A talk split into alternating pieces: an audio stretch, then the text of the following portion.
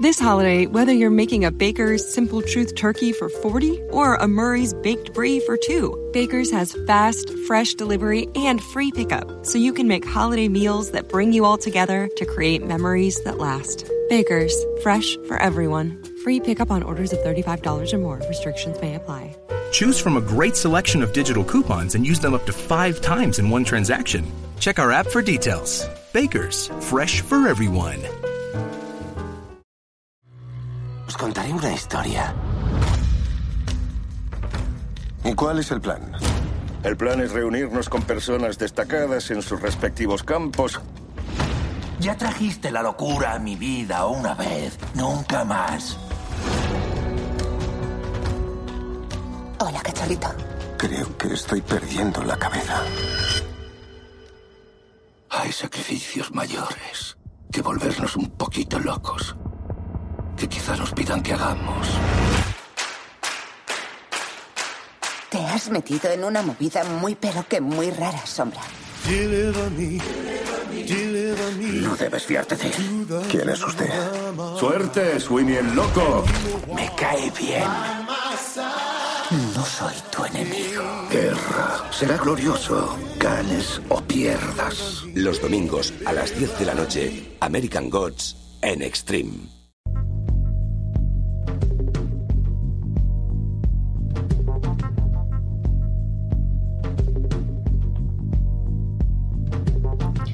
Hola a todos y bienvenidos a Fuera de Series Review, el programa de Fuera de Series donde cada semana comentamos nuestras series favoritas. Esta semana toca hablar de la segunda temporada de Handmaid's Tale, la serie que ha hecho Hulu, pero nos llega a nosotros a través de HBO. Para ello tenemos con nosotros a Valentina Morillo. Hola, Valen. Hola. Y a María Santonja. ¿Qué tal? Under is high, o sea, lo que toca hoy. lo que toca. Yo soy Maricho Lazábal y esto es Fuera de Serie Review. Ya sabéis que en este programa es donde analizamos, opinamos y destripamos completamente una serie. La dinámica se repite siempre de la misma forma. Una primera parte libre de spoilers, que podéis escucharlo sin problema, aquellos que se recomienda que hayan visto la primera temporada. Pero bueno, de unos cinco minutillos, una cosa así, y luego ya correctamente señalizado, spoilers abiertos. Como recomendación inicial para aquellos que aún no hayáis visto la serie y que os lancéis después de este programa, leed las reviews de Valen. En serio, ha hecho unas reviews semanales fantásticas de cada uno de los episodios. Es maravilloso el trabajo que ha hecho. Ha destripado cada uno de ellos.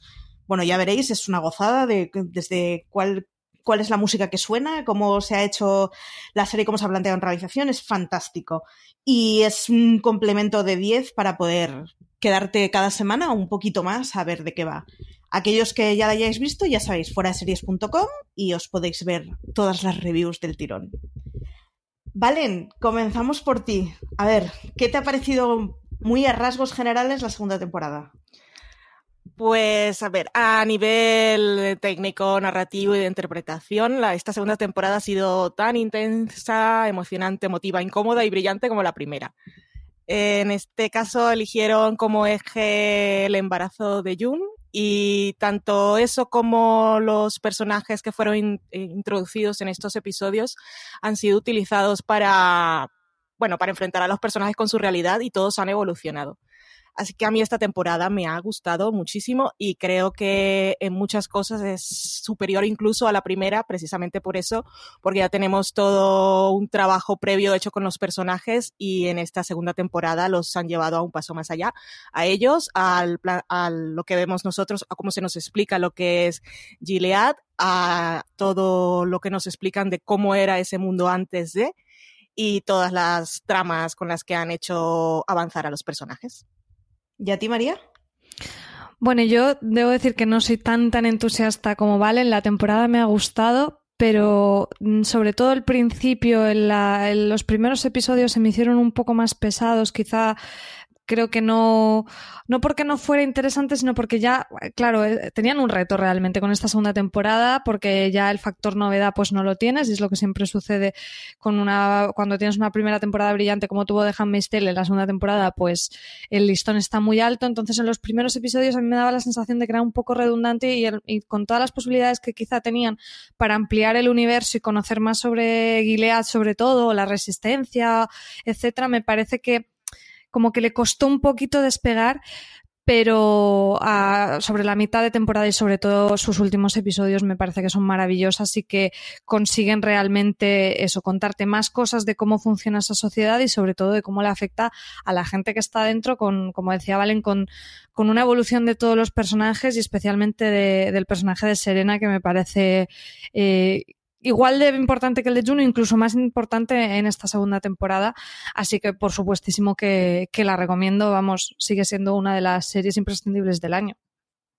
Sí, a, a, mí yo creo que de, de todos, el, el, personaje de Serena, el cómo lo hacen crecer, ya, bueno, ya veréis en esta temporada, es una gozada, porque pasa de ser un secundario con muchísimas comillas a, a, ostras, hay capítulos que es que se come las escenas, es una gozada. Sí, yo espero que se lleve el Emmy. Yo voy a tope con Ivonne Stravi, Stra, Straczynski, Stravinsky, es difícil. Casi, Strahowski. Strahowski, ¡Ah! casi, casi. Ivonne para sí. los amigos. Ivonne, Ivonne de toda la vida, no, ella está fantástica. Ya lo, ya lo estaba en la primera temporada, pero como en esta parte su personaje ha tenido muchas más oportunidades de brillar y de matarnos a nosotros con su brillo incandescente, porque casi parecía fuego que nos iba a quemar a veces, pues su personaje con tantas contradicciones. Es que, sí, totalmente. Es, es que horrible. Nos ha hecho sentir en... de todo ese personaje. Sí, sí, sí. en esta segunda temporada, para los que no sepáis, bueno, el, el, cuento de la criada, la novela de Margaret Atwood es lo que corresponde sobre todo a la primera temporada y en esta segunda volaban un poquito más por libre y, y de una forma un poco más, aunque Atwood ha estado de, de consultora, ¿no? Si no me equivoco, ¿valen? Sí, sí.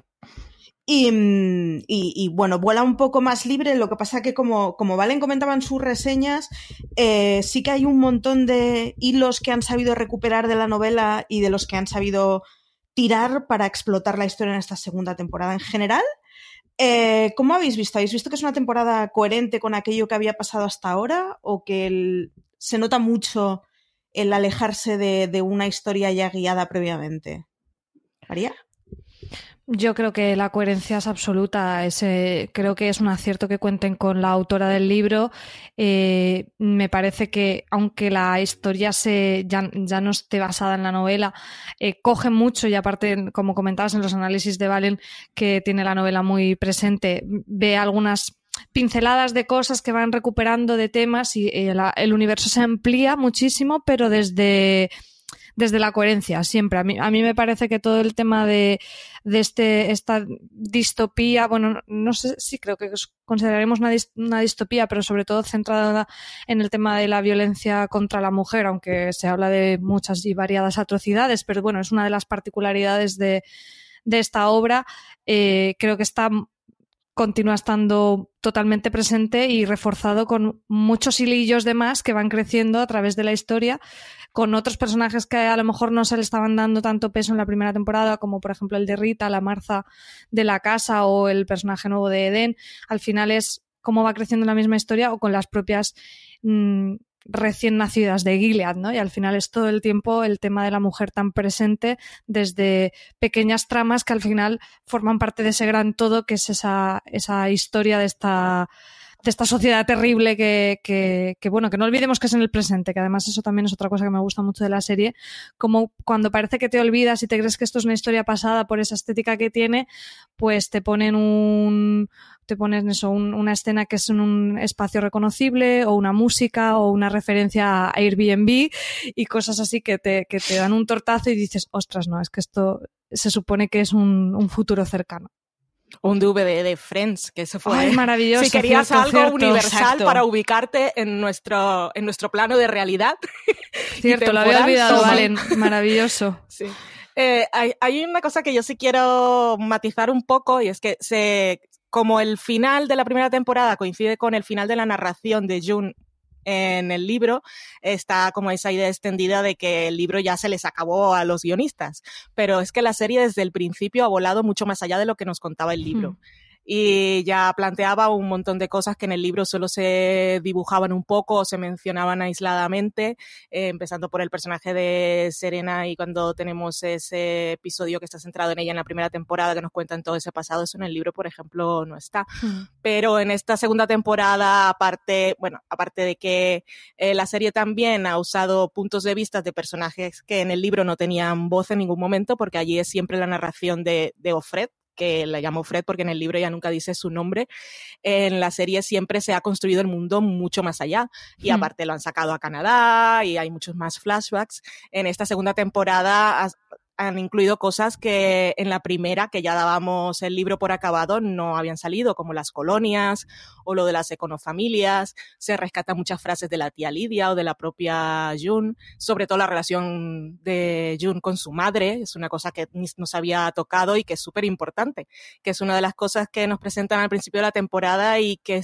va manteniéndose como un hilo emocional en ella, que es donde va encontrando esa fuerza para hacer lo que hace un poco al final.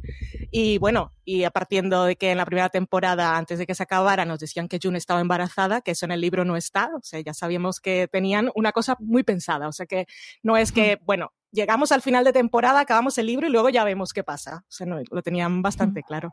Sí, tiene una vocación mucho más global. La historia de contarte, no la historia de June, que bueno, puede ser la protagonista, pero tienes muchas más voces, incluso en el punto de vista, como lo que comentabas, por ejemplo, con Serena es lo más claro, y de contarte una realidad global, no como una historia aislada de lo que le pasa a esta criada, qué desgracia, sino no, lo que está pasando con esta sociedad, eh, como reflexión de, en general también de lo que pasa en muchas sociedades, por desgracia, de, la, de nuestra realidad.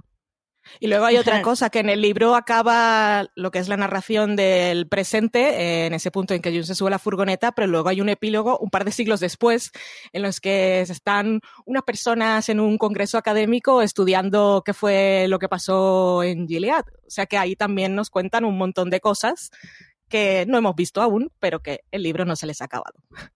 En general, sí da la sensación de que han, sido desde el principio muy ambiciosos y han tenido muy claro que esta iba a ser una historia de más corrido que una sola temporada. Y se agradece. Ahora llega.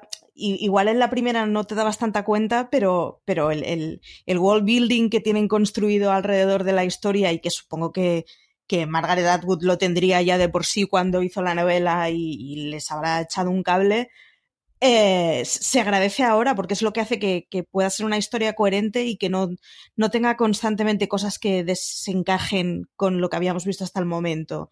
No hay personajes que no tienen sentido, pero que los tienes que mantener porque estaban ahí antes, ¿no? Claro. Y la serie, como, eh, como el libro también fue escrito en los 80, la serie tenía un reto que era para que lo sintiéramos más realista y para que nos doliera más, era ya hacer una adaptación ambientándolo en nuestro presente. O sea que ya con eso también ahí tenían mucha cosa para trabajar mucho más allá de lo que estaba en el libro. Pues si os parece, pasamos a escuchar el, el tráiler de la sintonía eh, sí que avisamos, después de este corte es donde continuaremos con el programa, pero ya sí que con todos los spoilers, así que si no has visto la segunda temporada del cuento de la criada, es el momento de retirarte y luego ya nos reencontramos. Me llamo de Fred. Antes tenía otro nombre, pero ahora está prohibido. Ahora hay muchas cosas prohibidas. Es la nueva.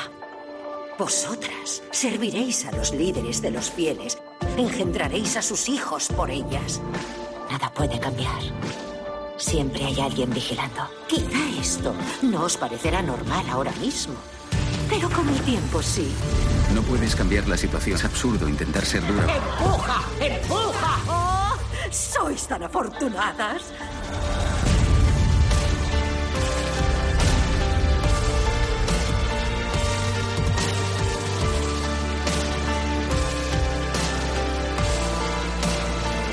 Tenéis que cumplir con vuestro deber. Me llamo Jun. Pienso sobrevivir. Bueno, pues volvemos, ahora ya sí libres de tenernos que morder la lengua con nada. Eh, una de las cosas que nos han seguido explicando esta segunda temporada es, la transformación. ¿Cómo, ¿Cómo, fue ese cambio del Estados Unidos que todos conocemos a ese entorno distópico del que hablaba María, ¿no? Eh, Valen, en una de tus reseñas decías literalmente, es una situación a la que se adaptaron porque confiaron en que sus libertades estaban garantizadas, que es una frase que me encantó. ¿Cómo, has visto en general, cómo narran la transformación de, de una realidad que conocemos a una distopía, abro muchas comillas, de ficción? sí. Es una, de, es una de las cosas que más sorprende y más asusta de la serie porque lo podemos sentir muy, muy cercano a nosotros. Ya hay una frase que creo cuando hicimos la, el, el, podcast review de la primera temporada también la destacábamos. Es una frase que dice June en la primera temporada que es a ningún lector del libro se le ha olvidado y a los que habéis visto la serie tampoco. Es aquella que decía, voy a parafrasear porque ahora no la tengo a mano, algo así como eh, dentro de una bañera en la que el agua se va calentando gradualmente, puedes morir hervido antes de que te des cuenta. O la de Lidia, de, que es otra que también da mucho miedo, que es lo ordinario, es aquello a lo que te acostumbras. Eso es lo que han hecho con, sobre todo con los flashbacks, nos van mostrando cómo era la vida de esas personas antes de convertirse en lo que es ahora y la vida de esas personas antes de, antes de convertirse en, en el infierno que es ahora es nuestra vida. Eh, por eso da miedo, porque es lo que puede pasar si nos descuidamos, que nos acostumbramos a vivir en nuestras burbujas, hacemos activismo de sofá, nos quejamos un poquito en Twitter, en la queja del día, al día siguiente pasamos a otra cosa, y si las cosas no nos afectan personalmente, las vamos dejando pasar. Y eso es lo que mejor representa la serie. Que tu marido te tiene que firmar la receta de los anticonceptivos. Bueno, pues qué palo, pero vale, fírmame y voy. Que una doctora cuestiona la forma en la que cuidas a tu hija porque has elegido ser una madre trabajadora. Bueno, cosas que pasan. Que es mejor que esconda en el armario la foto de mi novia para no incomodar a los homófobos. Vale, me callo y me aguanto. Eh, y sobre todo durante el tiempo en, el, en esa primera parte de la temporada, que como decía María, a algunos les puede parecer que cuesta un poco arrancar. A mí lo que más me gustó fue precisamente ese tiempo que estuvo ahí encerrada, escondida en lo que antes eran las oficinas del periódico, sobre todo porque empieza a darse cuenta de que era lo que hablaba su madre, cuando decía que están pasando cosas y no haces nada. Y es una cosa que se ve así un poco en el fondo, que si no te detienes no le prestas mucha atención, pero ella lo que está es fijándose en todas esas noticias que no salían en portada y que lo que demuestran es que poquito a poco Gilead estuvo cocinándose eh, y nadie le prestaba atención hasta que el agua empezó a hervir y los quemó a todos. Lo que pasa. ¿Cómo, lo has visto tú, María? Eh, me, está encantando porque Valen está recordando esos flashbacks con que, como lo vimos al principio de temporada, yo no recordaba ya. Y por ejemplo, la escena con la doctora a mí me parece que eh, tenía, sin, sin, decir las cosas de forma explícita, te estaba contando tantísimo precisamente de, lo que mm. dices, de ese momento donde todo empieza a cambiar poco a poco. Luego teníamos cosas más explícitas como el tema de, firmar los anticonceptivos o, mm. o bueno, el, tema de, la homofobia en la universidad. Pero a mí esa escena en particular con la médica cuestionando el, la, el, trabajo de, de Juni que no se dedicara al 100% a su hija me, me pareció maravillosa. Y, y, sí que es verdad que esas escenas con, el con los recortes de periódicos te hacen pensar en, los periódicos que tendremos nosotros eh, hoy en día en nuestras casas y, podríamos estar estar también viendo este tipo de noticias y, bueno, pues eso, pensando que, que no pasa nada, que no pasa nada y, sigue habiendo este tipo de, ideologías y cosas que llevan a, a, este tipo de situaciones. A mí, eh, en particular, la frase que comentabas de la tía Lidia de lo ordinario, lo normal es a lo que uno se habitúa, eh, me resonó muchísimo en el último episodio de la serie cuando las criadas hablan con cierta naturalidad de que, bueno, hoy me toca la primera ceremonia sí. y es como, bueno, la rutina de la violación mensual, ¿no? Efectivamente. Y que, precisamente esa naturalidad con la que lo comentan es lo más escalofriante de todo, porque lo terrible de la frase de la tía Lidia es que es cierta, ¿no? Que, aunque algo sea horroroso, pues uno se acostumbra. Eh, precisamente el personaje de Emily eh, se lleva tantísimos palos porque es la que menos se acostumbra o la que menos se se resigna, incluso Jun llega a un punto que, que se resigna mucho más por propia supervivencia, también es lógico, ¿no? Pero Emily le pasa, mm, tiene como unas consecuencias mucho más graves en toda, en toda su historia, precisamente porque no asume que esa es su nueva normalidad, ¿no? Entonces, eh, creo que la serie te va dejando como muchas muchas pinceladas para luego ir retomándola o que con los revisionados se disfrute muchísimo, porque, porque bueno, antes hablábamos de coherencia y creo que eso le da muchísima coherencia a la historia. Hay una cosa y además es que la transformación esta en la segunda temporada la hemos podido ver desde los dos lados, porque se nos ha explicado cómo empezó ser.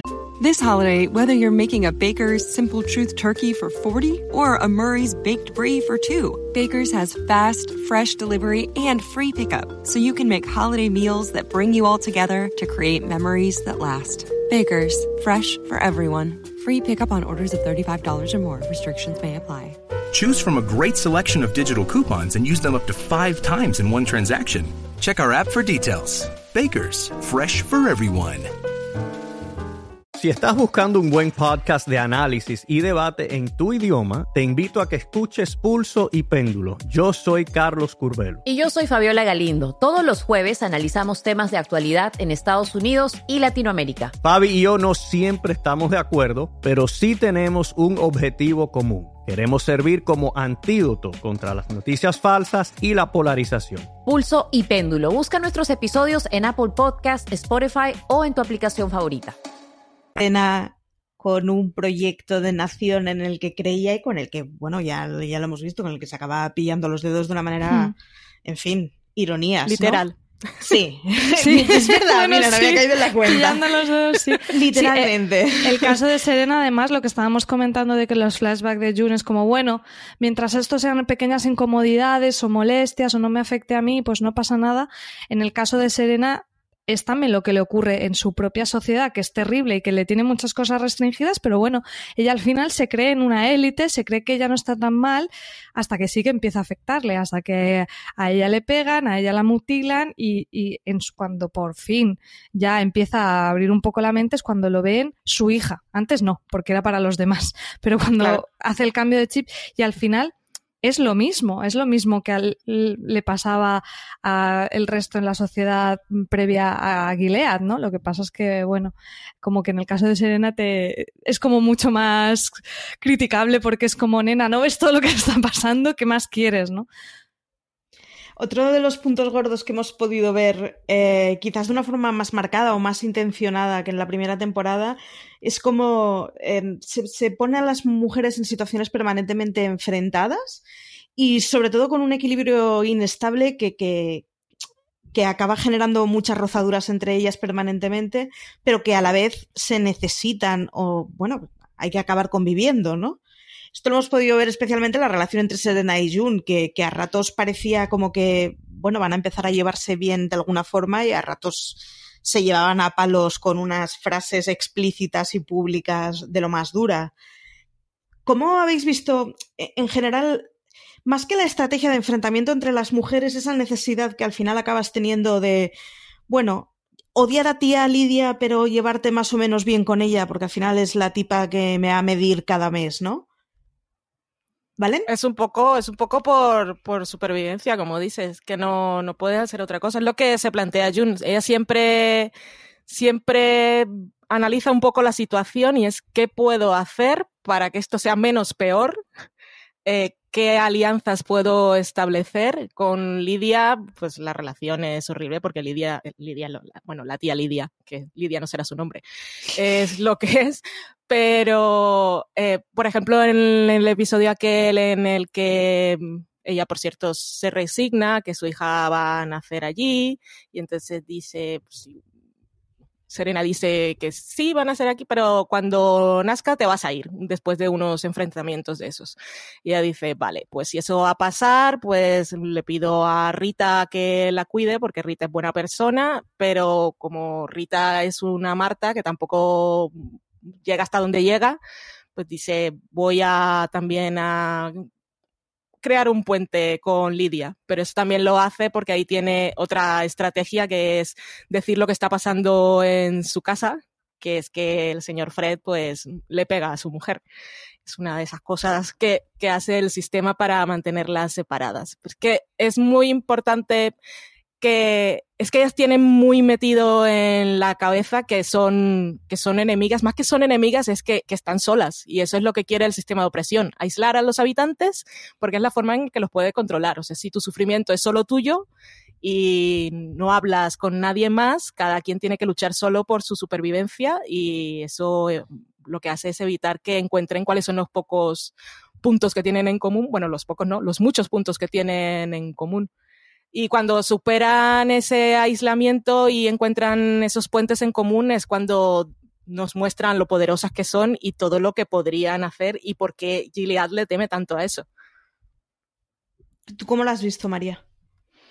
Sí, al final es, o sea, eh, me, gusta mucho cómo en la serie eso se, se, puede ver mm, muy fácilmente con la estética, con todo el vestuario, ¿no? De las esposas pan de azul, las martas eh, con esos trajes más grises, las econosposas, etcétera y es una separación totalmente intencionada del sistema porque, bueno, al final eh, siempre puedes estar peor, siempre puedes ir a las colonias o siempre pues una, eh, recuerdo cuando ayudan a Jun a escapar este chofer, que son esas familias que, bueno, pues como eran devotas, pues están oprimidas, pero al final, bueno, pues son familias trabajadoras que pues pueden mantener a sus hijos y podría ser peor, ¿no? Me podrían, yo que a, la mujer, por ejemplo, eh, como es fértil, Mm, podrían meter la criada, como de hecho creo que pasa, ¿no? Al final. Entonces, bueno, pues siempre con, jugando con el miedo y con el mm, mejor me quedo como estoy en vez de unirse como grupo. Pero bueno, es lo que al final va a acabar pasando, ¿no? Esos puentes se van a tener que ir uniendo, lo hemos empezado a ver con esa complicadísima relación entre Serena y Jun, que ha, habido un, un rifirrafe, ¿no? ¿Cómo me, ¿Cómo me ayudas a preparar estos documentos, transgrediendo la norma de leer? ¿Cómo luego me avergüenzo porque me siento vulnerable delante de ti? ¿Cómo luego es la violencia extrema? E, esa relación tan complicada, pero bueno, eh, luego Serena mm, reúne a las esposas para plantar cara a Gilead. Al final se está gestando el que las mujeres se mm, unan, dejando de lado esos roles de esposa, criada, Marta, que precisamente Fred eh, lo dice ¿no? en el final de temporada, de es que Serena ha olvidado su rol. En vez de asumir esos roles de si eres esposa, etcétera, etcétera, pues cuando asuman su rol de, mujeres en la circunstancia crítica en la que están, pues podrá verse esa revolución que todos estamos deseando ver. Yo reconozco que no sé lo que va a pasar con Serena y hablaremos más adelante de, qué nos parece la siguiente temporada, pero, pero yo los momentos de rebelión de Serena en los que se daba cuenta de en la que me he metido y en la que he metido a todos, ojo, me parecían maravillosos. A mí esas escenas mm. de Serena y June eh, revisando y editando los textos, me parecía. La, serie hubiera sido mucho más aburrida si hubieran seguido por ese lado, seguro. Pero hubiera sido más previsible y más mm, final feliz, ¿no? Pero, pero, sin embargo, he disfrutado muchísimo de esas escenas en las que, bueno, pues por lo menos no están permanentemente enfrentadas o hay algo por encima de su enfrentamiento que les vale la pena, ¿no? Sí, es que lo de Jun con Serena es que han tenido tantas buenas escenas esta temporada, muy intensas y muy dolorosas y bueno, en fin, el episodio 10, quiero olvidarlo para siempre, quiero borrarlo de mi mente. Pero hay, hay una escena que, que a mí me gustó mucho y que la recordaré como uno de los momentos del año, porque tenía mucho humor negro y fue muy divertida. Era la de cuando Serena organiza el brunch, el brunch. para Jun y sus, y sus amigas criadas. esa escena está genial por cómo está rodada, porque aparte está en un plano fijo, porque se ve todo, todo el tiempo, pero en fin, lo que, lo que quería llegar con esto es que eh, esas cosas nos muestran cómo estas mujeres antes de lo que les está pasando ahora y ahora que cada una está encerrada en su propia opresión y pesadilla que no sabe cómo salir de ahí, podían, podían no, seguramente coincidieron en los mismos sitios, comprándose sus platos con nombres raros, que June y Serena cuando las vemos trabajando, es que claramente podían haber sido compañeras de trabajo. O sea, Serena podía haber estado escribiendo un libro y June podía haber sido su editora. O sea, es, un poco como la serie Feud, en la que eran tan diferentes, podíamos haber sido amigas todo este tiempo. Pero eso, es que llega un momento en que parece imposible que, que, que, no se den cuenta de que en realidad son iguales y están pasando por lo mismo. Bueno, algunas sufren más que otras, pero a Serena le cuesta mucho eh, identificarse, ponerse en los pies de los demás, porque ella siempre había sentido que tenía ese algo que la protegía, la mantenía en un nivel de privilegio que ella no le iban a tocar, que luego se lo han demostrado varias veces en esta temporada que no.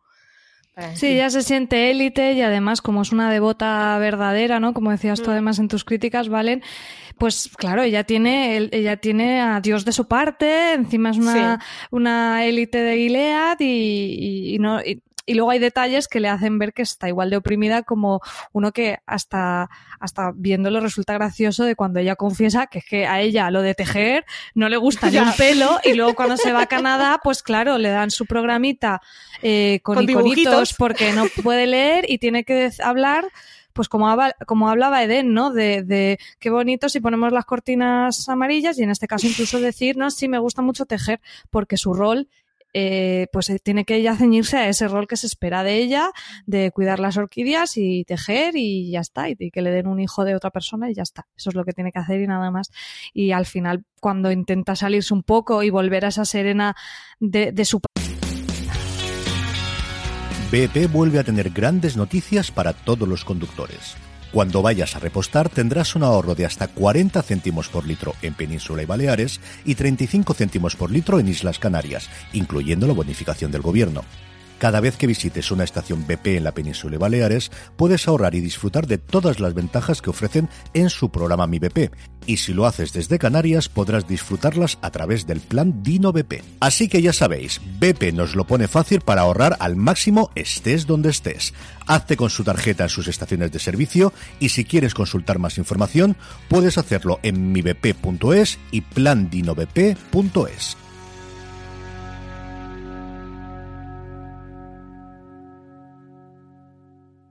pasado, que además es un personaje que puedes estar totalmente en contra eh, de su ideología, pero por lo menos la ves una persona con carácter, que defiende su postura cuando la ves dando charlas en universidades, que no sea chanta.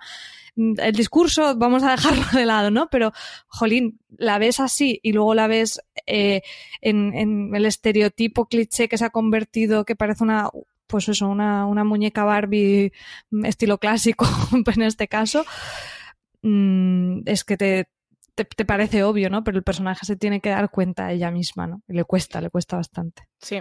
Hay una cosa que funciona muy bien, que es eh, la referencia que decías tú, María, antes de que no nos olvidemos que es una distopía que ocurre en el presente, y es que son personas que en realidad, mm, relacionándose muy estrechamente, porque anda que no tienen situaciones de mayor intimidad de la que cualquiera podríamos tener con los que nos rodean, eh, sin embargo, no, no saben nada del otro. Y entonces, en momentos como el del branch o en momentos en los que, por el motivo que sea, comentan algo de, de su vida, iba a decir vida real, pero no, porque eso es su vida real, de su vida anterior y de su vida que nosotros entenderíamos como actual, el, el- la cosa de, ostras, es que en realidad no os Hmm. conocéis de nada, no tenéis, o sea, lo único que estáis viendo del otro es una simple máscara, ¿no? Es, estaría Bueno, pero bien. Es que eso es, una, es una estrategia del propio sistema. El propio Sí, sí. sistema les prohíbe hablar del pasado precisamente para que no puedan encontrar ningún punto en común y se ciñan a esos uniformes de colores que llevan y a nada más. O sea, que es que el sistema es perverso pero minucioso. Sí, y aparte para anular sus identidades, porque es que al final son el- la ropa que llevan puesta y el- la relación que tengan con el hombre de la Mm. casa. O sea, siempre va a haber una nueva Fred, una nueva Marta, puede haber una nueva Mrs. Waterford. Y, em, uy, se me ha olvidado lo que iba a decir, se me ha ido totalmente. Alguna mentira sería. cabeza. Alguna No, el, mentira, el tema de la identidad con los nombres, ¿no? Ah, que sí, tenemos sí, lo de los nombres. Ibas a ir por ahí, ¿no? Yo Sí, sí, sí, gracias. imaginado. Eh, porque se me había ido. Que eh, lo muestran con las criadas. Precisamente cuando después de la bomba, uno de los momentazos del episodio, lo que se dan cuenta al día siguiente es que no sabían quién era. O sea, no sabían cuál era Sí. su nombre y entre ellas, pues, sabíamos June y Alma, se conocían, y Moira, pero Emily, por ejemplo, yo, no me, yo no me acordaba que June nunca le había dicho su nombre. Y ese, ese momento es súper bonito, pero Sí. precisamente por eso es que no sabemos quiénes somos y mañana mm, nos morimos y no- se olvidan de nosotros porque no somos nadie. O sea, yo era la criada de la casa de este señor, no era una persona en realidad. Te pone los pelos de punta tanto esa escena en el mercado que ellas dicen los nombres, como después en Canadá cuando dan los nombres de las criadas que fueron víctimas y también cuando eh, está esta manifestación de, de los exiliados en Canadá que, que, que está Moira allí diciendo su nombre también con pancartas junto con otras mujeres y hombres, eh, pues pues con, cuando pasa el coche de, Sí, de los sí. Waterford. Entonces, esas tres escenas eh, que están muy vinculadas con el tema del nombre, eh, te, te habla de eso, de cómo al final Gilead anula las identidades para, pues eso, para someter eh, a las mujeres. Hay, hay otro meloncito que han abierto y es que a Nick le han puesto una mujer en esta temporada. Una niña. Una, sí, exacto, una niña, porque tiene 15 años y además es, muy niña toda ella. Que el papel de, de, Eden, de esta niña que ha sido educada con cuya única finalidad es ser una buena mujer, ser obediente y repetir mucho la Biblia y, y, y, y bueno, pues, pues eso, ¿no? Que, que, lo mayor que tiene para explicar de ella es que me gusta el color amarillo, ¿no? Sí.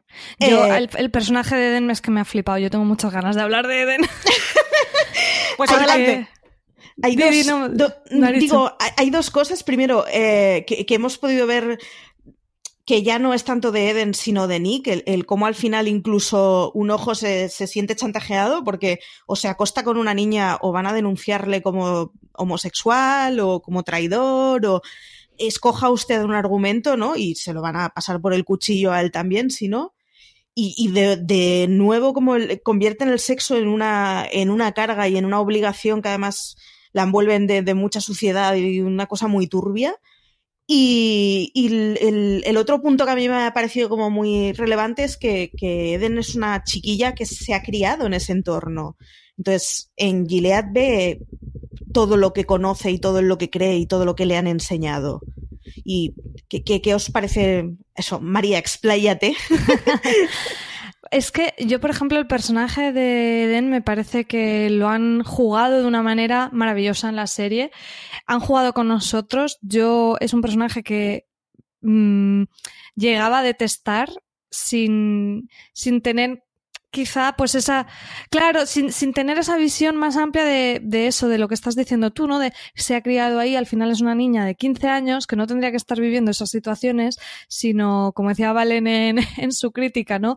Eh, apoyada en el castillero del instituto y con las tonterías de la edad de 15 años y los primeros amores y ese tipo de cosas, pero al final yo mismo entonó el, el mea culpa de que yo misma he visto como ese en Eden ese prototipo de lo que ella debía ser y que a mí no me gustaba, ¿no? Porque veía, pues eso, la, la beata, insulsa, etcétera, etcétera. Entonces, eh, al final es caer en ese juego que busca Gilead y yo como espectadora he caído y me ha gustado mucho como me han dado un tortazo luego con ese personaje. Cuando además, eh, ella actúa de una manera que no nos esperamos cuando se fuga con este chico, aunque cuando una vez lo piensa realmente es lo más lógico del mundo, pero sobre todo, una, una vez ella ya la han asesinado, cómo descubrimos otra faceta totalmente distinta de ella, que ella eh, al final sí era devota, era lo que había aprendido, obviamente, pero que ella leía la Biblia, intent, intentaba entender a Dios y era una persona inteligente y, y buena y no tan insulsa como a lo mejor nos podía parecer al principio. Entonces, ese, ese episodio, después de que ella la ejecuten y, con el descubrimiento de June, sobre todo de la Biblia, te hace ver el personaje con otros ojos totalmente distintos. Y, y eso me ha encantado. O sea, me, me, parece que he caído en su trampa, pero me ha gustado mucho caer en ella. Y luego me parece una manera muy inteligente de haber introducido un personaje que obviamente está ahí para, para detonar cosas en los otros y sobre todo ese final con, con Serena y Jung cuando ya claro, ellas sintiéndose madres ven que, que ya lo, lo, básico que tienen que conseguir es la seguridad de su bebé.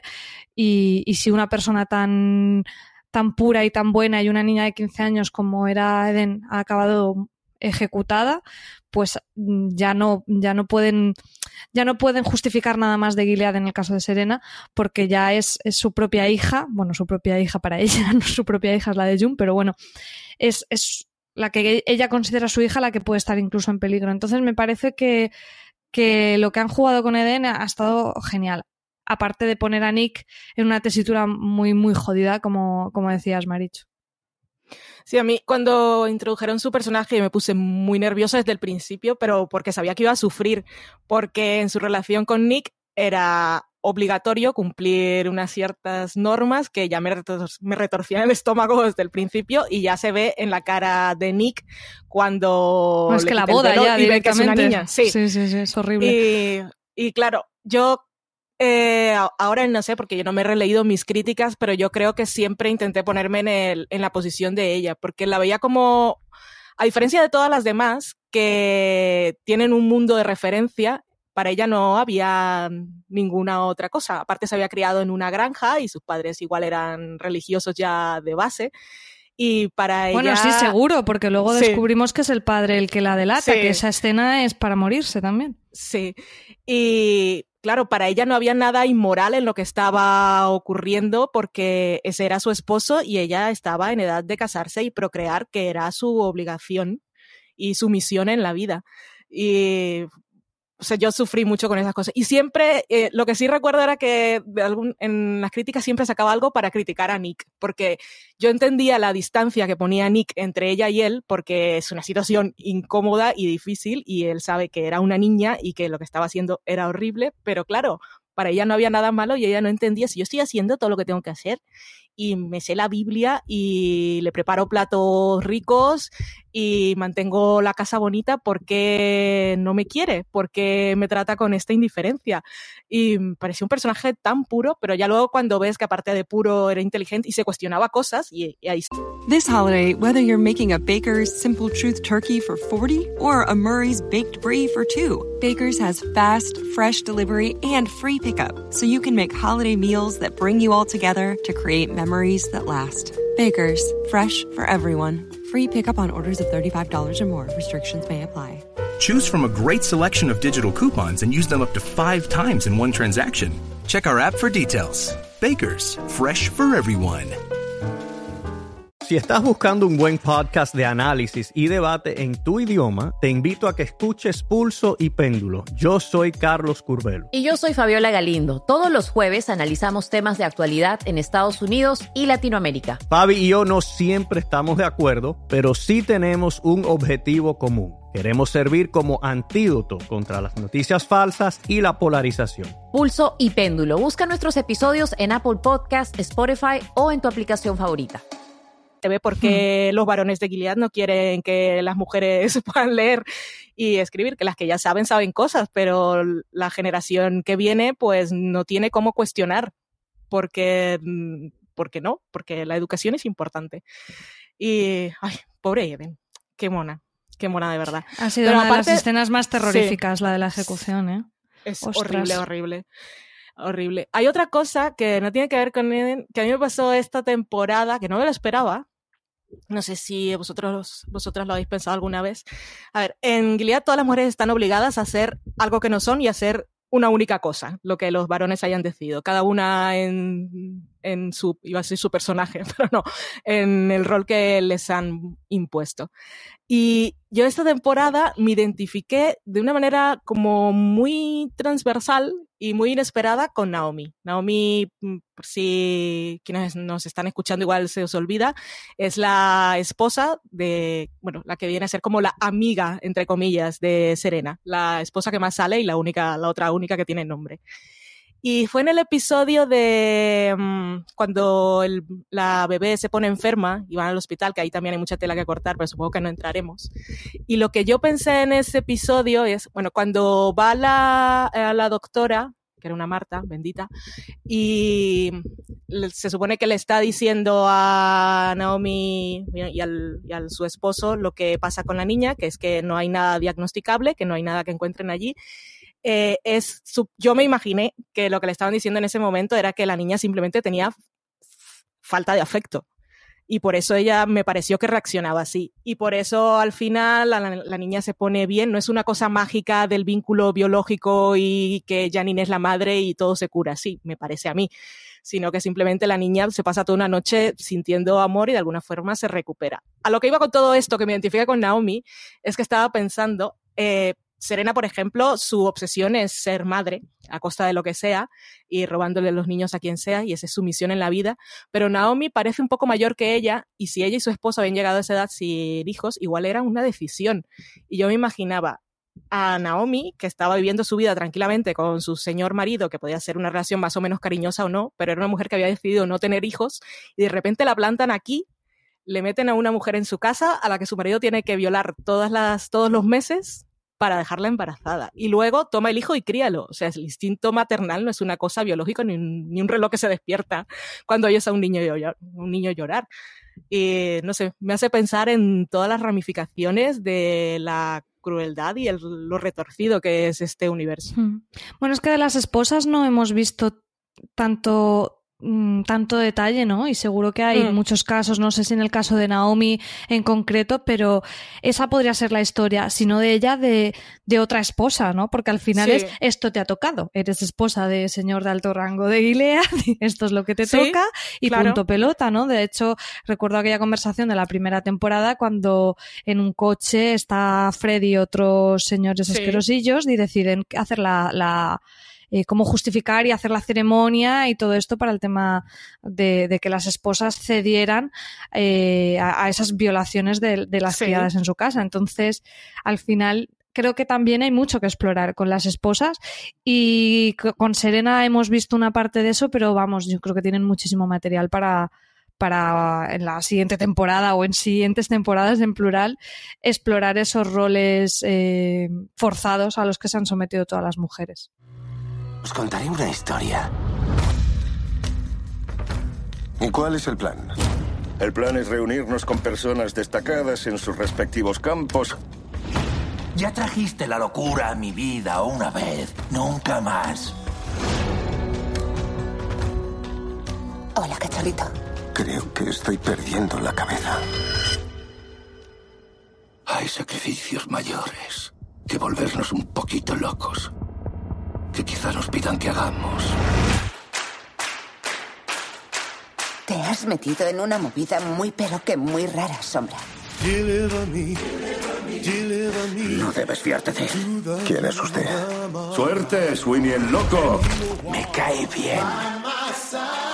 No soy tu enemigo. Guerra. Será glorioso, ganes o pierdas. Los domingos a las 10 de la noche, American Gods en Extreme.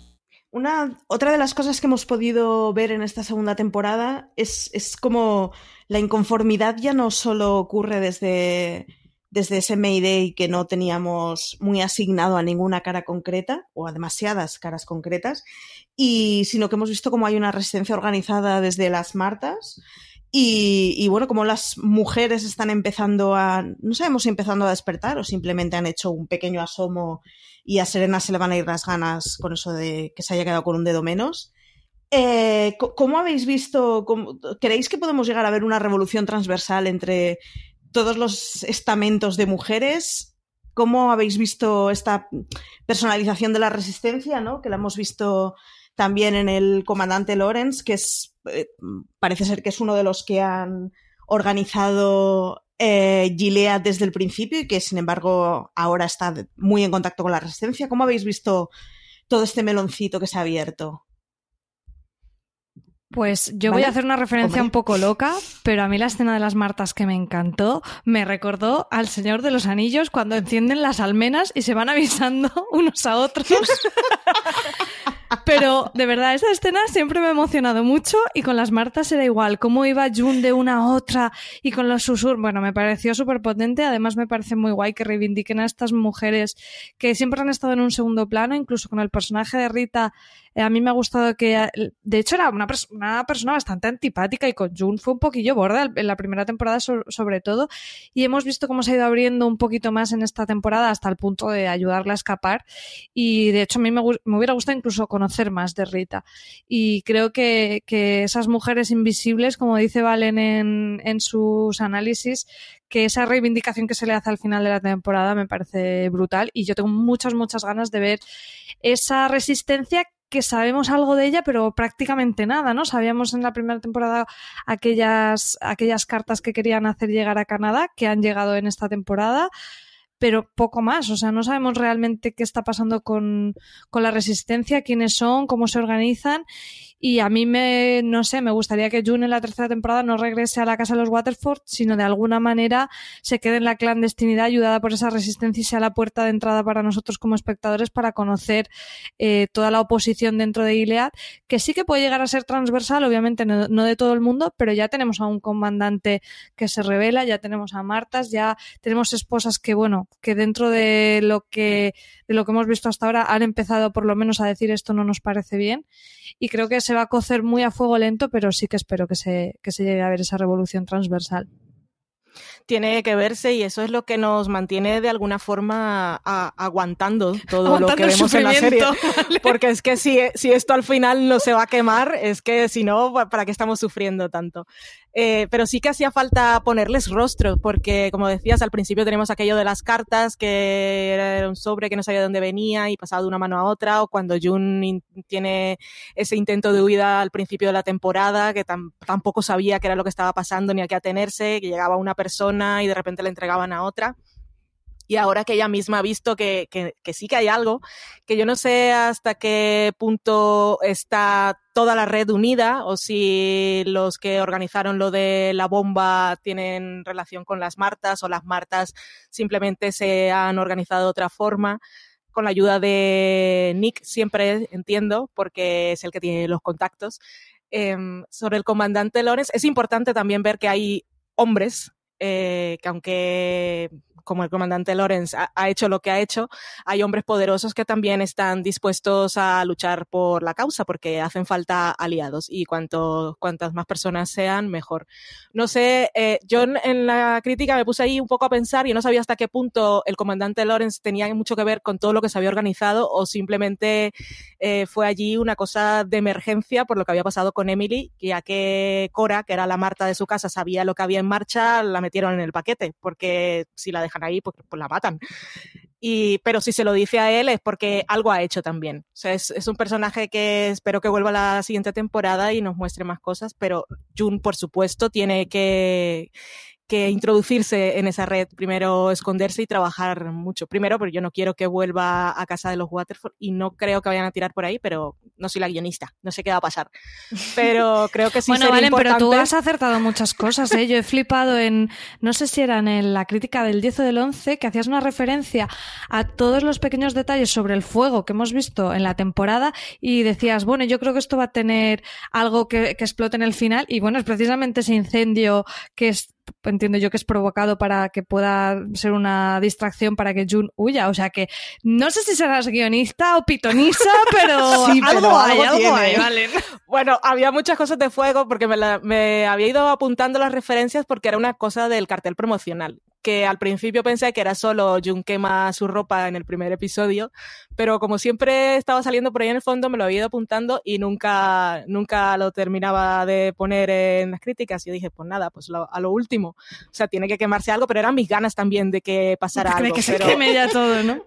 De ninguna manera me imaginaba lo de las Martas, es que fue una cosa súper bonita y muy emocionante. Bonito porque es un reconocimiento para ellas, también para Rita, como decías tú, porque es un personaje del que sabemos poco, pero que en esta temporada siempre ha estado presente en el fondo y siempre ayudando y siempre cuidando a Jun. A mí me gustaría en la próxima ver algún flashback de Rita, ¿no? Ya que ahora la hemos conocido un poquitito, eh, la tercera temporada que tenga un poco más, ¿no? De quién era ella antes y cómo ha llegado a ser Marta, porque tampoco tenemos muy claro las Martas eh, por qué están en esa posición. Sí que me queda claro las econosposas, las mm. criadas, que de hecho se explora que Jun, que no solo las mujeres fértiles, sino las mujeres fértiles pecadoras. Moira que es lesbiana, Jun que es adúltera, y todo eso se ha explicado mejor en esta temporada, pero de las Martas te queda un poco ahí confuso y creo que estaría muy chulo que nos contaran a través de Rita todo esto. Sí, hace falta que sepamos más de ellas y ahora que las hemos las hemos visto más porque siempre aparecen en los rituales maravillosos de las esposas, siempre están ellas por ahí de fondo cuidando a los niños, preparando los canapés y siempre son esas pegando un sorbito de champán. Oh, es que Rita es maravillosa, esta temporada ha sido mágica. Pero eso fue, fue, fue muy, si nos tenían que mostrar algo de verdad de la resistencia para empezar y para abrir boca de lo que viene, eh, materializarlo en ellas fue un, gran homenaje y fue muy emocionante verlas por ahí eh, tan preparadas, esperándola en, los puntos. y llevándolas a, llevando a Jun y, al bebé hasta, hasta el último punto de encuentro. Y eso es que ver a, que Jun viera a, ese, a ese comandante que estaba dispuesto a arriesgarse, porque aquí él ya, ya hemos visto, todos los que se arriesgan han terminado mal, siempre. Y, y, aún así hay gente que lo sigue haciendo, como le decía Juna al señor, que terminó mal, por cierto, el, el econo, el señor de la casa, de la econofamilia que la escondió durante unas horas, le dijo algo así ella como, eh, no sé si eres, eres valiente o estúpido, que es eso, que cuando, cuando te arriesgas tanto es realmente valentía o es que no lo has pensado bien, que no se lo dice por mal, pero que es eso un poco, hay que ser, hay que ser muy, muy valiente para, para revelarse en Gilead cuando está todo tan organizado. Yo sí quiero ver mucho de esto. Tengo ganas de que llegue la tercera temporada solo por eso. Y Qué largo se nos va a hacer. que tiren por ahí, sí hay dos cosillas finales. Primero, em, de lo que hemos visto esta temporada, que sí parece que es más coral que la primera, o. Bueno, tiene mucho más claro que esto al menos va a tener una tercera temporada y aquí vamos a seguir contando historias. Eh, ¿Cuál sería vuestro personaje o arco que más, os que más os ha sorprendido o gustado? Y si hay alguna escena que recordéis de especialmente icónica. Pues yo creo que Serena por todo lo que me ha hecho sentir. No, le perdono haber participado en esa violación ya de una forma tan bueno, tan terrorífica. Lo, es en todas porque las ceremonias las esposas están y, y, así Emile lo hace lo hace constar en las colonias cuando se carga a, a esta esposa que además es el cameo de ay no me sale el nombre ahora Marisa Tomei de la de Marisa Tomei pero aquí ya que te lo muestran con, con esa brutalidad es muy difícil que el personaje tenga una redención, pero aún así todo el tiempo me hace tener el corazón en un puño, intentar entenderla, luego odiarla, luego, mm, no sé, tener ganas de chillar a la tele y decirle, pero no, no ves lo que está pasando. Y, yo creo que es lo más interesante de la serie de esta temporada, Serena Waterfall. Sí, está claro que la serie se centró muchísimo en su personaje y en llevarnos ahí de entenderla un poco, pensar que hay una relación cordial. O fue es un poco cliché, pero es montaña rusa en lo que nos mantuvieron esta temporada con ella. Y sí que tiene cosas que son imperdonables, casi nuestra vista, pero luego al final lo intentó. Ese momento, la verdad, yo reconozco que, que, me despertó, me conmovió. Sí, que, vale, lo intentó. Igual no por la... Claro, lo que, lo que yo siempre pienso es que estás viendo atrocidades todo el tiempo y hasta que no piensas que le puede pasar a tu hija no reaccionas. Pero bueno, hay que reaccionar de alguna forma. Y si es esa y decides arriesgarte, igual ella decidió arriesgarse porque como decía tía Lidia al principio de la temporada, lo mismo hizo Jun al final de la otra cuando decide no tirar la piedra. Lo hiciste porque estás embarazada y sabías que no te iba a pasar nada. Y era lo que pensaba Serena. Pero bueno, ha pasado. Y ya que ha visto que tampoco es que no tuviera señales de que su, su marido y los varones mm, no respetan a los niños ni a nadie. Pues ya le pasó en el episodio de Janine, ya le dio el marido con el cinturón, ya sabía que no estaba tan protegida. Aún así pensaba que había algo, eh, se dio cuenta que no. Yo espero que, tal como decía Marichu, esto puede ir por, por cualquiera de los dos lados. O puede revelarse finalmente con, acompañada por esas otras mujeres que no se fueron cuando empezó a leer la Biblia, o puede obsesionarse con que su hija se la han robado. Mm. Pero espero que vayan por el otro lado. De es un personaje súper complejo. Yo quería preguntaros, porque aquí en casa hemos tenido debate de, sobre el personaje, sobre esa última decisión de Serena, de cuando Jun huye de, de decir, vale, sí, llévatela y que esté segura en Canadá. Para mí, está perfectamente construido el relato de ella, su única misión es ser madre, cueste lo que cueste, a costa de todo, y precisamente es cuando lo es, cuando se pone sobre la mesa eh, la cuestión de la seguridad de su hija, que, que ella dice, bueno, soy capaz de renunciar a ella por, por, primar su seguridad y eso es lo que la convierte como en madre realmente. Entonces a mí me parece que el relato que han construido con ella está muy bien contado, está muy bien justificado, pero eh, hay personas que opinan que no, que Serena jamás hubiera renunciado a la niña. Entonces no sé cómo lo veis vosotros, igual que luego la decisión de Jun, que además de hecho es muy, para, muy paralelo lo que hacen las, los dos personajes. Al final es renunciar a estar con el bebé. No sé cómo lo veis. Yo lo veo justificado, pero a lo mejor vosotros lo veis diferente como he escuchado a otras personas también. No, yo lo veo muy justificado y además con Serena, como dice en el episodio del parto, cuando está en la superdiscusión con Fred, para ella lo de tener un hijo era como, vale, me he aguantado toda esta mierda, pues el hijo es mi recompensa y es que como esposa ya hemos visto es que no tiene nada más que hacer y ella era una mujer inquieta y que hacía cosas y ahora pues lo que quiero, vale, si tengo que vivir en este mundo, pues dame un bebé, da igual y se había puesto como con ¿cómo se llama lo que llevan las criadas en la cabeza? La cofia. La cofia. Sí, era un poco, o como los caballos, o sea, no, no veía, no veía, no era capaz de ver, eh, de tener una mirada panorámica, era solo, vale, esta es mi misión, esto es lo que quiero, quiero un hijo y aquí pues, seré madre y tal.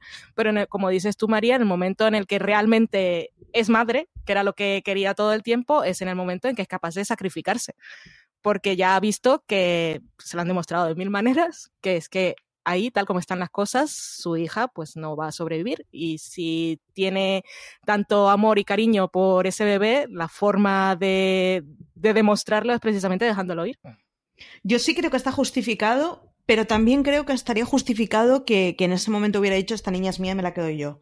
Quiero decir, eh, durante las dos temporadas no hemos sabido saber si lo que Serena quería era ser madre o tener el objeto. Y no lo hemos sabido porque permanentemente se hablaba de una manera muy banal al final de lo que representaba el tener un hijo para ella.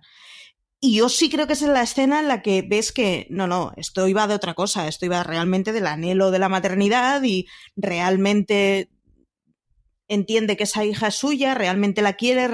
This holiday, whether you're making a Baker's Simple Truth turkey for 40 or a Murray's Baked Brie for 2, Baker's has fast, fresh delivery and free pickup, so you can make holiday meals that bring you all together to create memories that last. Baker's, fresh for everyone. Free pickup on orders of $35 or more. Restrictions may apply. Choose from a great selection of digital coupons and use them up to five times in one transaction. Check our app for details. Baker's, fresh for everyone. Si estás buscando un buen podcast de análisis y debate en tu idioma, te invito a que escuches Pulso y Péndulo. Yo soy Carlos Curbelo. Y yo soy Fabiola Galindo. Todos los jueves analizamos temas de actualidad en Estados Unidos y Latinoamérica. Fabi y yo no siempre estamos de acuerdo, pero sí tenemos un objetivo común. Queremos servir como antídoto contra las noticias falsas y la polarización. Pulso y Péndulo. Busca nuestros episodios en Apple Podcast, Spotify o en tu aplicación favorita realmente quiere que, bueno, no sé si que le pase lo mejor, pero por lo menos que no le pasen estas cosas malas, ¿no? Pero también creo que hubiera sido coherente que hubieran cogido la cosa contraria y no, no, esto es mío, esto me ha costado mucho conseguirlo, esto me lo quedo para mí egoístamente. Pero no habríamos tenido final de serie y tercera temporada. Por supuesto. Por supuesto. Sí, sí, sí. Con, la serie da mucha, o sea, tiene mucha más caña el contenido que tiene, porque, porque, bueno, no deja de ser un acto de revolución que ha tenido Serena. El momento en el. Más allá de que quiera que le sucedan cosas buenas a ese bebé, mm, es sin duda el gesto más grande que hemos visto, de los más grandes que hemos visto de revolución, el estar dispuesta a enfrentarte luego con las consecuencias de haber entregado el bebé, pero bueno, porque ya no crees en ese sistema en el que creías. Sí, veremos cómo se quedan todos, porque Nick eh, retiene a Fred, eh, Marta, la Marta Rita pone una cara como diciendo te la hemos jugado, o sea, también revela sus cartas, o sea, aquí en esa casa se queda todo muy, muy revuelto. Yo, vamos, es que me, muero un año esperando a saber lo que ha pasado. sí, que tiene que, que Fred al final ha pintado poco durante toda la temporada, o por lo menos era un, tipo de, escenas en las que su papel era más el complemento de lo que estaba pasando en la escena, ¿no? Y sí, parece que, lo que nos viene a partir de ahora es, o sea, el siguiente paso, Fred es el que va a cortar el bacalao. Si se lía tiros contra todos, si le empieza a denunciar a, a todo Cristo, incluida a su mujer, bueno, vamos a ver, pero, ahora la sartén por el mango sí que la tiene él. Pero yo em, creo que él va a ser el malo malísimo, así que... Yo eso espero. creo que va a seguir siéndolo. Yo, yo eso espero, sí, sí. Eh, ¿Y os quedaríais con alguna imagen icónica o con alguna escena específica de esta segunda temporada? ¿Vale? ¿O María? Em, yo casi me quedaría con todo un episodio, con el episodio eh, Holly, el, del parto, el de la nieve. Creo que es visualmente súper potente. Si me quedo con una escena, me quedaría con la del parto porque me parece que, que tiene muchísima fuerza con June desnuda.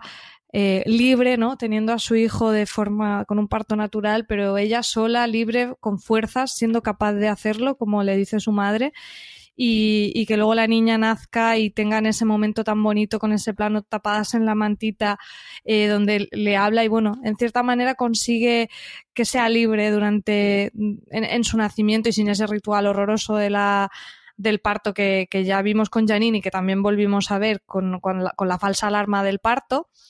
Y, sí, yo creo que me quedaría con, esa escena cuando, cuando nace la bebé, que se llama Holly, y luego se llamará Nicole un poco como, como homenaje que le hace Juna a Serena.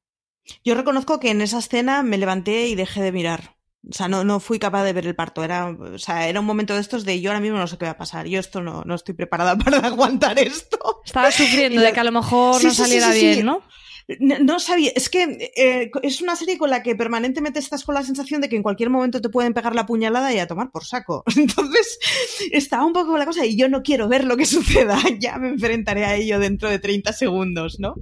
Y, sí, sí, no, no fui capaz de, ver la escena, la dejé de música de fondo, pero no fui capaz de verla, vamos. Hombre, em, a mí me parece que, que es no sé, que es dura, pero está contada de una manera muy chula, porque además también, si recordamos, tiene todos los flashbacks de, de todos los otros nacimientos que hemos tenido, el recuerdo del nacimiento de, de Hannah, donde ella sí que tenía el apoyo de, de Moira y de Luke, tenemos el recuerdo del y de su madre a última hora. Claro, entonces, no sé, me, me parece que dentro de lo duro que es, es, es muy potente y además lo que te muestras es esa fortaleza de June, ¿no? De decir, bueno, pues, pues aquí estoy yo. Sí, sí.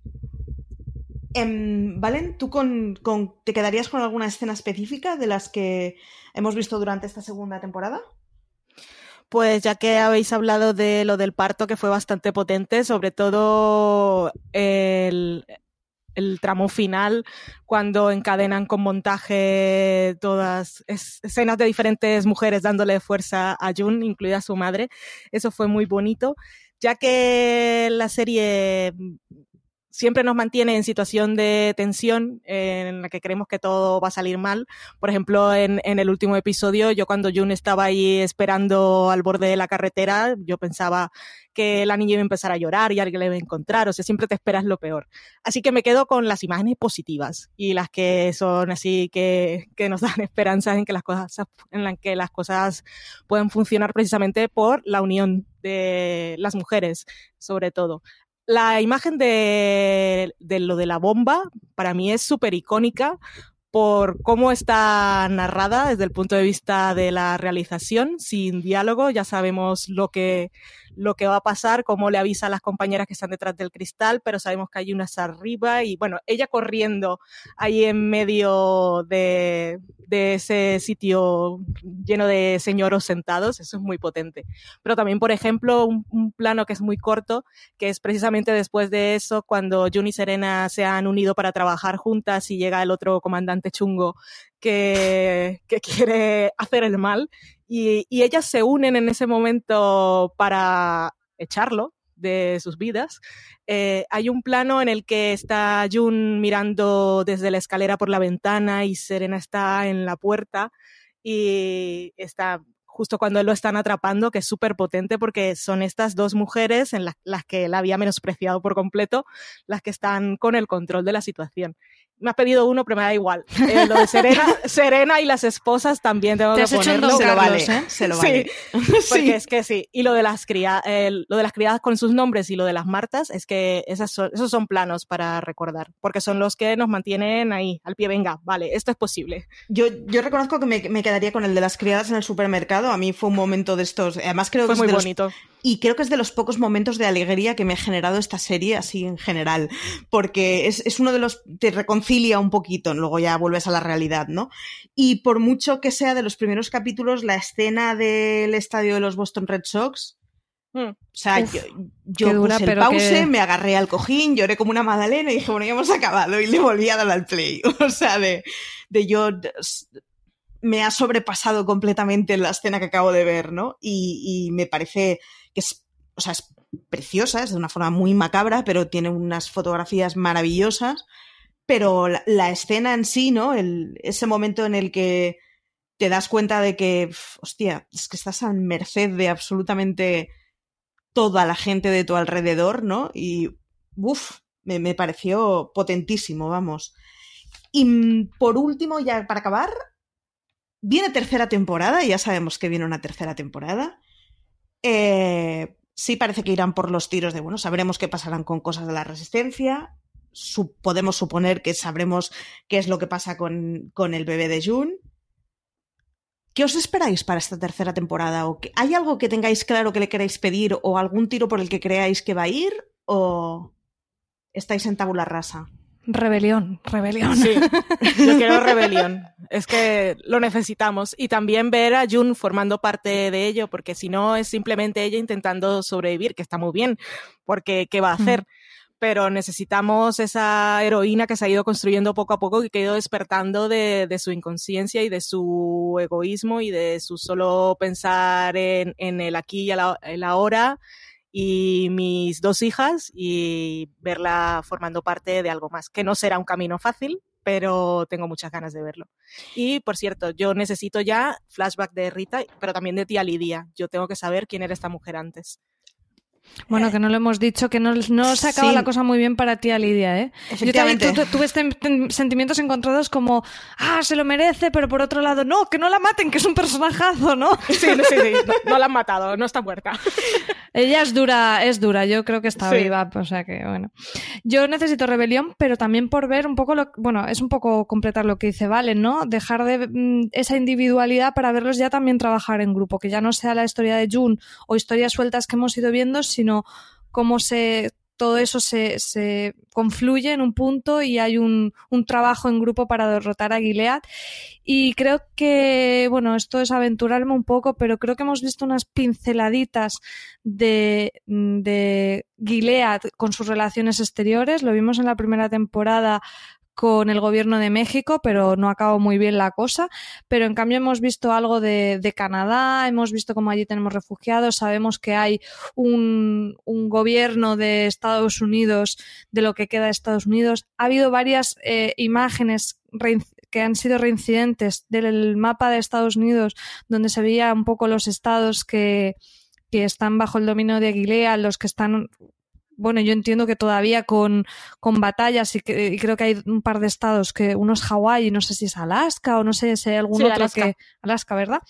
que, que sí que continúa siendo de Estados Unidos. Entonces a mí me parece que eso son cositas que nos han ido dejando un poco a cuentagotas en esta temporada, algunas ya te digo casi de fondo con el tema de estos mapas, pero sobre todo por, por esos por esas semillitas que han sembrado, más todo el tema de las relaciones con Canadá, que sí que se han explorado en esta temporada, creo que se van a desarrollar de una forma más profunda en la tercera temporada y a mí me apetece mucho, ¿no? Ver también cómo cómo está este, este sistema, o sea, este, esta sociedad loca de Gilead en el mundo, ¿no? Y cómo están las relaciones. Ha habido conversaciones también de, de de los comandantes, ¿no? Hablando de, del tema con las relaciones exteriores, de, del comercio, cómo les están apretando también desde, desde gobiernos de fuera, como el tema de Canadá.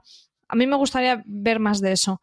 Creo que es la antesala a ver pues una parte ya más militar o algo así, no lo sé. Pero yo creo Yo que creo- ya toca. Yo reconozco que lo que menos me encaja dentro de todo lo que me imagino en la tercera temporada es qué pasará al final con, con, la casa en la que se ha ido desarrollando la mayoría de la acción, ¿no? O sea, qué pasará con Nick, qué pasará con Serena, qué pasará con Fred. No sé muy bien cómo van a hacer para que se pueda encajar con, con una June que al menos por el momento está huida, con una Emily que sale del plano, con el resto de, de las criadas a las que llevamos viendo dos años y dudo que desaparezcan del todo. No lo sé, es lo que me despierta más dudas, que qué va a pasar y cómo van a hacer para que tenga sentido y tenga coherencia que sigamos con, con las historias de Serena, de Fred, de Nick, porque yo desde luego quiero seguir viendo qué pasa con Serena, o sea, no lo sé. Sí, eh, cuesta más ver un poco las partes individuales, cómo van a desarrollarse. Sí. Es más, no sé, es más fácil pronosticar como la imagen macro de, la historia, pero cuesta mucho ver, pues eso, qué pasará con Nick después de que eh, con la pistola le haya dicho a Fred, no, no, quédate aquí que es peligroso, pero el otro no es tonto, sabe perfectamente que está eh, ayudando a que escapen. Entonces, ahí yo sí que estoy perdidísima de, qué va a pasar. Valen, saca tu bola de adivina. No, eh, es, complicado saberlo. Tendremos que volver ahí porque tiene que haber consecuencias. Se les ha perdido la criada otra vez y con el niño, a ver cómo solucionan todo esto. Y con esta van 25 veces, por cierto. o sea... Por eso, con la situación de bueno, la situación de Nick y de Rita es complicada porque Fred sabe que obviamente tuvieron algo que ver y bueno, con Nick sobre todo fue bastante descarado, pero su situación también es complicada porque ya hemos visto en varios momentos que los comandantes para que puedan ascender el poder o mantenerlo tienen que tener en cuidado su casa y controlar a sus mujeres. Y en su casa ya han pasado muchas cosas. Entonces, ahí hay que ver hasta, bueno, y también sabemos que Nick es espía y tiene muchas pruebas en su contra. hay que ver ahí. Sí, igual le juegan la contra ya quien perjudicas a Fred, que sería fantástico.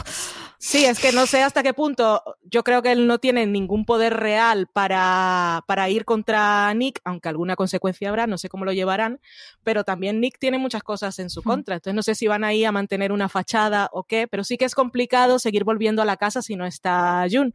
Aunque si en realidad Marta y Nick tienen relaciones con la resistencia y vamos mm, sabiendo cosas, ahí de alguna manera funcionará. Pero sí, como dice María, sí también hace falta saber mucho más y sobre todo eh, mostrar que, que, Gilead es algo que no es tan local, porque es que no hemos salido del pueblo donde viven. Entonces parece que Gilead es solo eso y hay que ver cómo, cómo están los demás sitios, igual a nivel de esa resistencia y eh, redes que funcionan así a nivel nacional. No sé, hay muchísimo por explorar que no se podría hacer si simplemente Jun se hubiese ido. O sea, es que a mí el final de la temporada mm, me resultó inesperado, pero me parece maravilloso. Pues si os parece, con esto estaríamos llegando a nuestro final. María Valen, ¿alguna cosa que se os haya quedado en el tintero de la que no hayamos hablado y que tengáis pendiente? Muchísimas, pero no, no, puede ser. no puede ser. Yo creo que con eso tenemos una idea bastante general de, y bastante macro también. Yo muy brevemente sobre los personajes masculinos eh, más buenos, ¿no? Sobre Nick y, también Luke, que me parece que han tenido algunas escenas chulas. Por ejemplo, creo que Nick, aunque, a Valen no le guste mucho el personaje, el pobre tiene un papelón muy grande y al final él verdaderamente se enamora de June, tiene que ver a ese hijo que tarda meses en poder coger en brazos.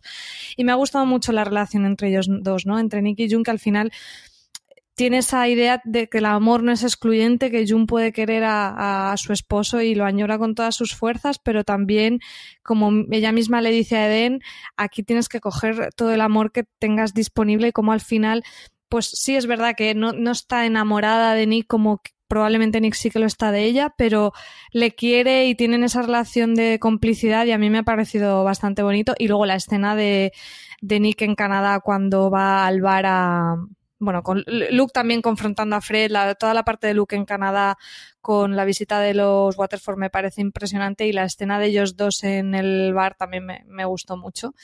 Y creo que son personajes que todavía también tienen mucho que desarrollar y complementan muy bien la historia. A mí Nick no es que no me guste, lo que pasa es que cuando estaba con, con Eden es que yo decía, jolín, Sí. un poco, un poco trátala con más cordialidad, que ella no sabe lo que está pasando y tú deberías saberlo. Y tú eres más consciente. Sí, sí. Sí, es lo único. Pero con Nick, por ejemplo, ahora que decías lo de Canadá, a mí me pareció súper potente cuando él vuelve y le cuenta todo a Jun. Y me dijo mucho de su personaje. Que para él es difícil no habérselo también. dicho, claro. Es muy sí. difícil para él. Para En él hubiera es sido que mucho más es beneficioso. muy complicada. Sí, sí, para él hubiera sido mucho más beneficioso callarse y, y, oye, Claro. que siga pensando cada vez como menos probable que su marido siga vivo, ¿no? Sí. Mm. Em, bueno, pues si, si os parece, con esto, muchísimas gracias por habernos acompañado en la review de la segunda temporada del Cuento de la Criada, que me parece que nos hemos enrollado un poco más de lo que deberíamos y nos podríamos haber enrollado más. Re- recuerdo leer las, las reseñas de Valen si no lo habéis hecho, porque no sé si os dais cuenta que hemos, o sea, nos han salido referenciadas 50.000 veces. Imprescindibles. Son imprescindibles. hay que leerlas, hay que leerlas con mucho cariño y con mucha calma. Y yo, de Mucha hecho, calma, sobre todo. Sí, yo de Son hecho largas. creo que me queda pendiente, mm, como ahora vamos a tener un buen tiempo de abstinencia, volver a ver la temporada con calma, releyendo las, las reseñas y disfrutando un poco más de las tripas de la serie. Esa segunda, ese segundo visuado que tú te has tenido que ir haciendo todas las semanas. Y, y nada, que, que bueno, que hasta aquí todo, que muchísimas gracias a todos los que hayáis llegado hasta aquí, que esto ha sido Fuera de Serie Review y que nos escuchamos en el próximo programa con una nueva serie. On Broadway, Progress is your restaurant corner of People's Drive and 124th Street.